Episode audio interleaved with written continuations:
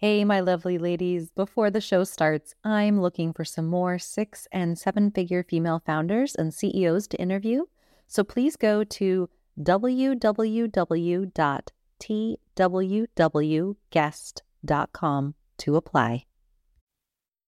In today's episode, we're interviewing Lauren Brollier-Newton, an award-winning inspirational speaker and certified transformational coach. She has spent over a decade as an educator and coach. She started her career in the California public school system, first as a teacher, and then as a coach helping teachers to deliver the best possible instruction.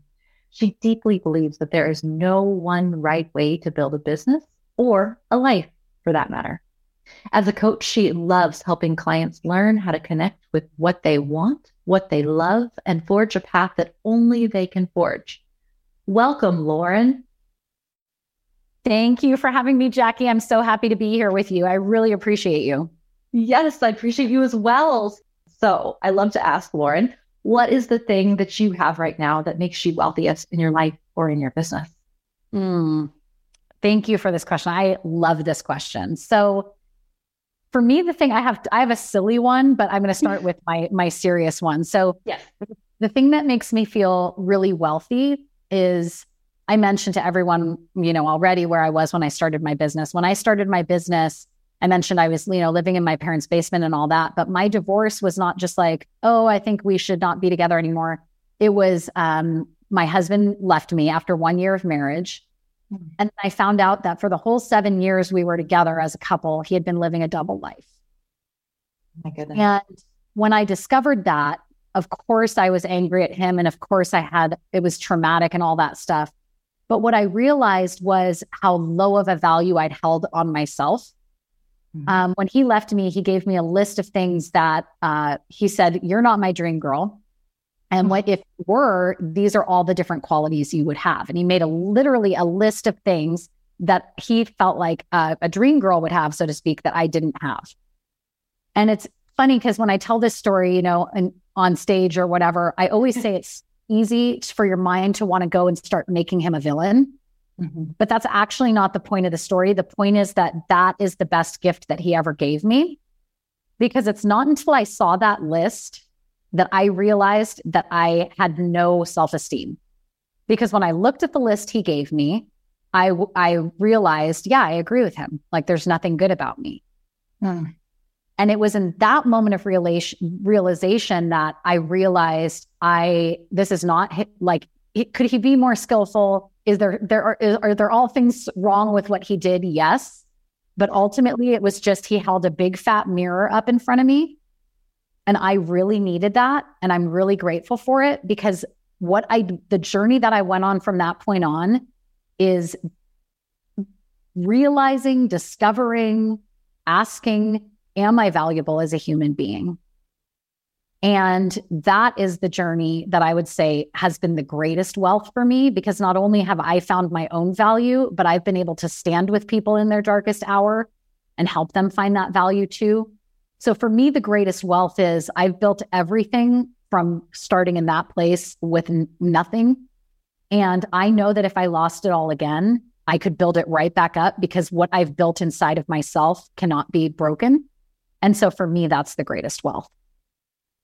I love that. And, you know, in the kind of work that we do, of course, it's, it's, it is that journey, right? Like that's, that's the thing. If, if you can't be thankful for the hardest things you go through, um, and, and look at them and say, there was, there was something I needed to see. And if I saw it sooner, maybe it would have been a little less painful to deal with it, but I didn't. So it had yeah. to be this big thing, I, but look, look where I am now. And you would, likely, I have to, you know, guess you probably would not be where you are now, which is no. amazing, right? So yes, and we can all, at whatever scale, right? I think it's so easy to compare our stories and go, oh, this person had this harder, or someone went through this, but ultimately we're all on our own journey. And through that journey, we're all going to have our own variations of this, and we get to choose what we do with those types of moments.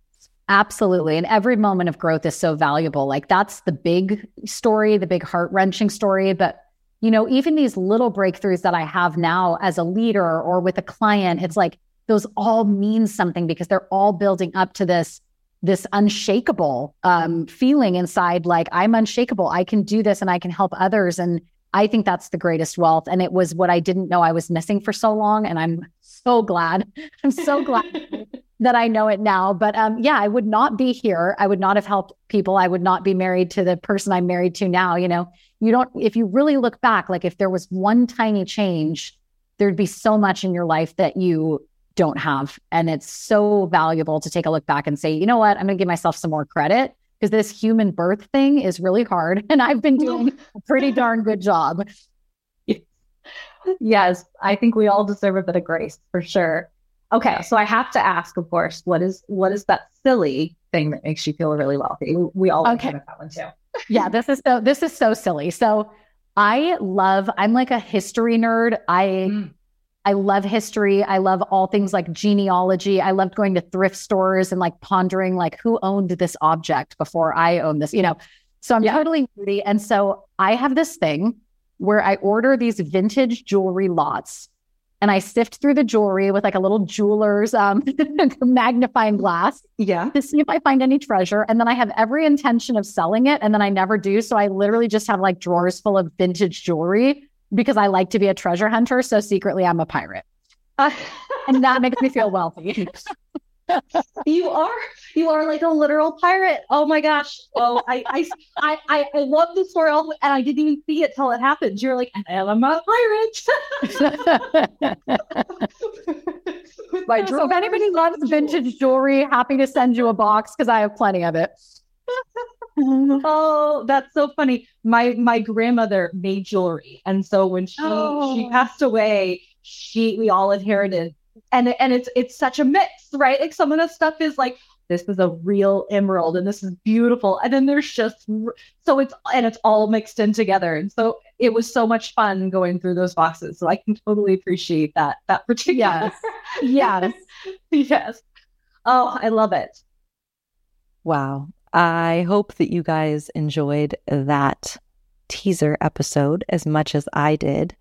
There was such a great lesson there about wealth, and hopefully it got your wheels turning a little bit more about what true wealth can look like in your life.